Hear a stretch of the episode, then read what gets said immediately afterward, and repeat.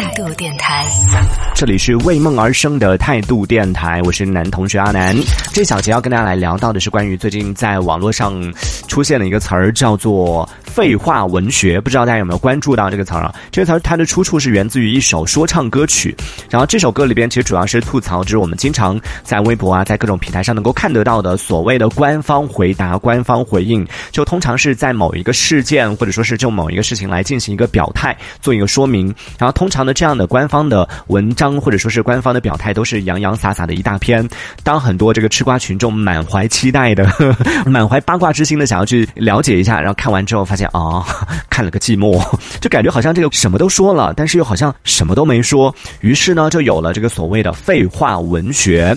从字面上，其实大家应该是很好理解啊，甚至在网络上出现了一个叫做“废话文学大赛”的这种活动，就在微博上啊，大概找了几句和大家分享一下吧。就是什么是废话文学呢？比如说，上次我那么难过的时候，还是上次，在非洲每六十秒就有一分钟过去了。谁能够想得到，这名十六岁的少女在四年前只是一名十二岁的少女？还有这个点还没睡的人，一定都还没睡吧？这是不是每一句听起来这这不是废话吗？这好像是拍桌子走人的那种。你 讲什么？你再讲一遍，有没有 get 到那个废话文学那个点？就感觉好像是要讲一个很重要的事情。你看，上次我那么难过的时候，哎，这想听是什么时候啊？是上次。这个点还没睡的人，哎，是有什么原因吗？一定还没睡吧？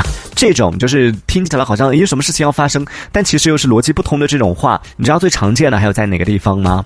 相信每个朋友都曾经听过，甚至很多朋友都用过的情感语录里边，很多人喜欢把那些情感语录拿来作为自己的什么 QQ 签名啊、个性签名啊。我承认我曾经有过，或者是用来做自己的这种嗯发心情的一些文字啊什么的。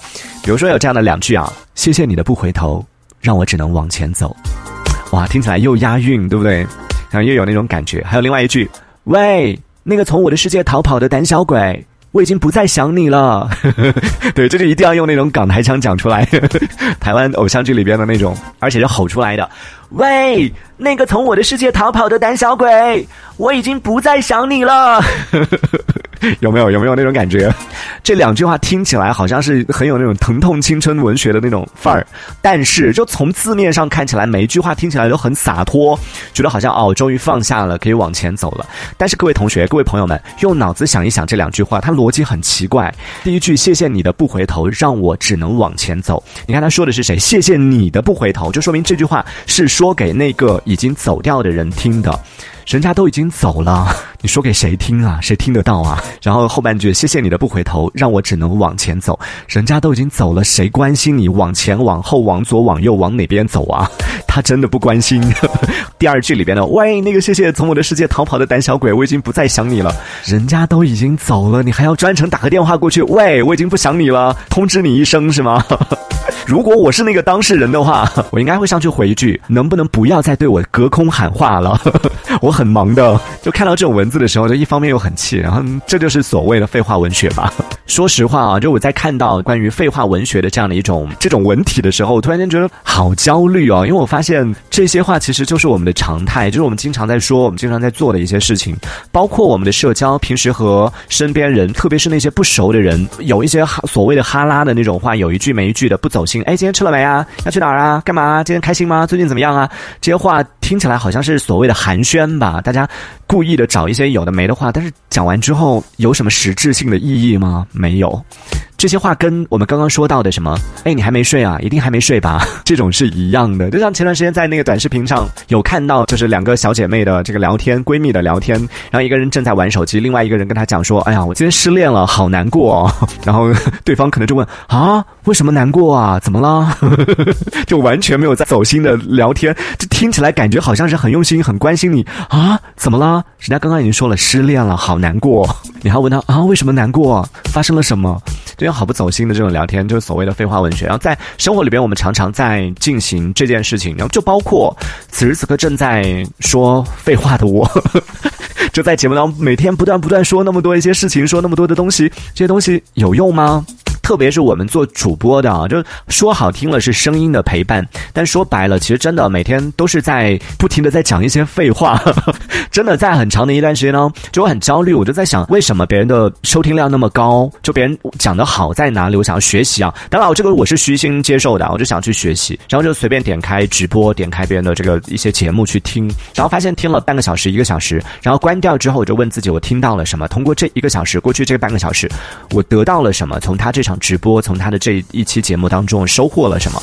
然后最后发现，在过去的六十分钟当中，我的人生失去了一个小时。然而什么都没有，就是啊，那意义是什么？我们做直播也好，或者说我们做这种播客也好，我们做一些节目的意义是什么？就真的只是陪伴吗？大家需要这样的陪伴吗？啊，想到这里就好绝望啊！就觉得以后真的不做节目了，所以真的不能往这方面想啊！各位在听节目的朋友，你有没有过这样的时刻，就怀疑自己我存在的意义是什么？自从知道了这个废话文学之后，我突然间就不想说话了。可以在节目下方的评论区当中，用文字的方式来参与到我们的互动当中，说一说，嗯，在生活当中呢，你会不会有这样的时刻，觉得好像自己在跟别人说的都是一些废话？最近的节目我一直在探讨这件事情嘛，我常常说我自己是一个社恐的人，常常说自己是一个不知道怎么和别人聊天的一个人。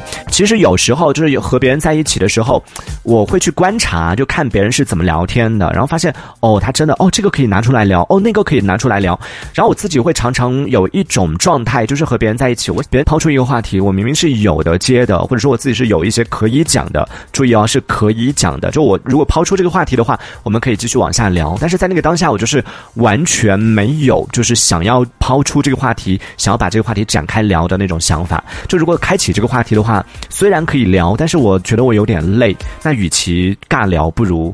什么都不要说，让空气静下来吧，让空气安静下来也没关系。所以会有这样的时刻啊，想问问在听节目的朋友，你有没有这样的时候？就是明明不想聊了，但是还要去硬找一些废话，再或者跟别人聊着聊着才发现。哎呀，我们聊了半个小时，但是一直在聊废话的这种经历有过吗？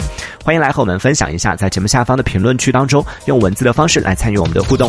这一小节我们暂时先聊到这里。喜欢我们节目的朋友，别忘了订阅关注。这里是为梦而生的态度电台，我是男同学阿南，我们下次接着聊。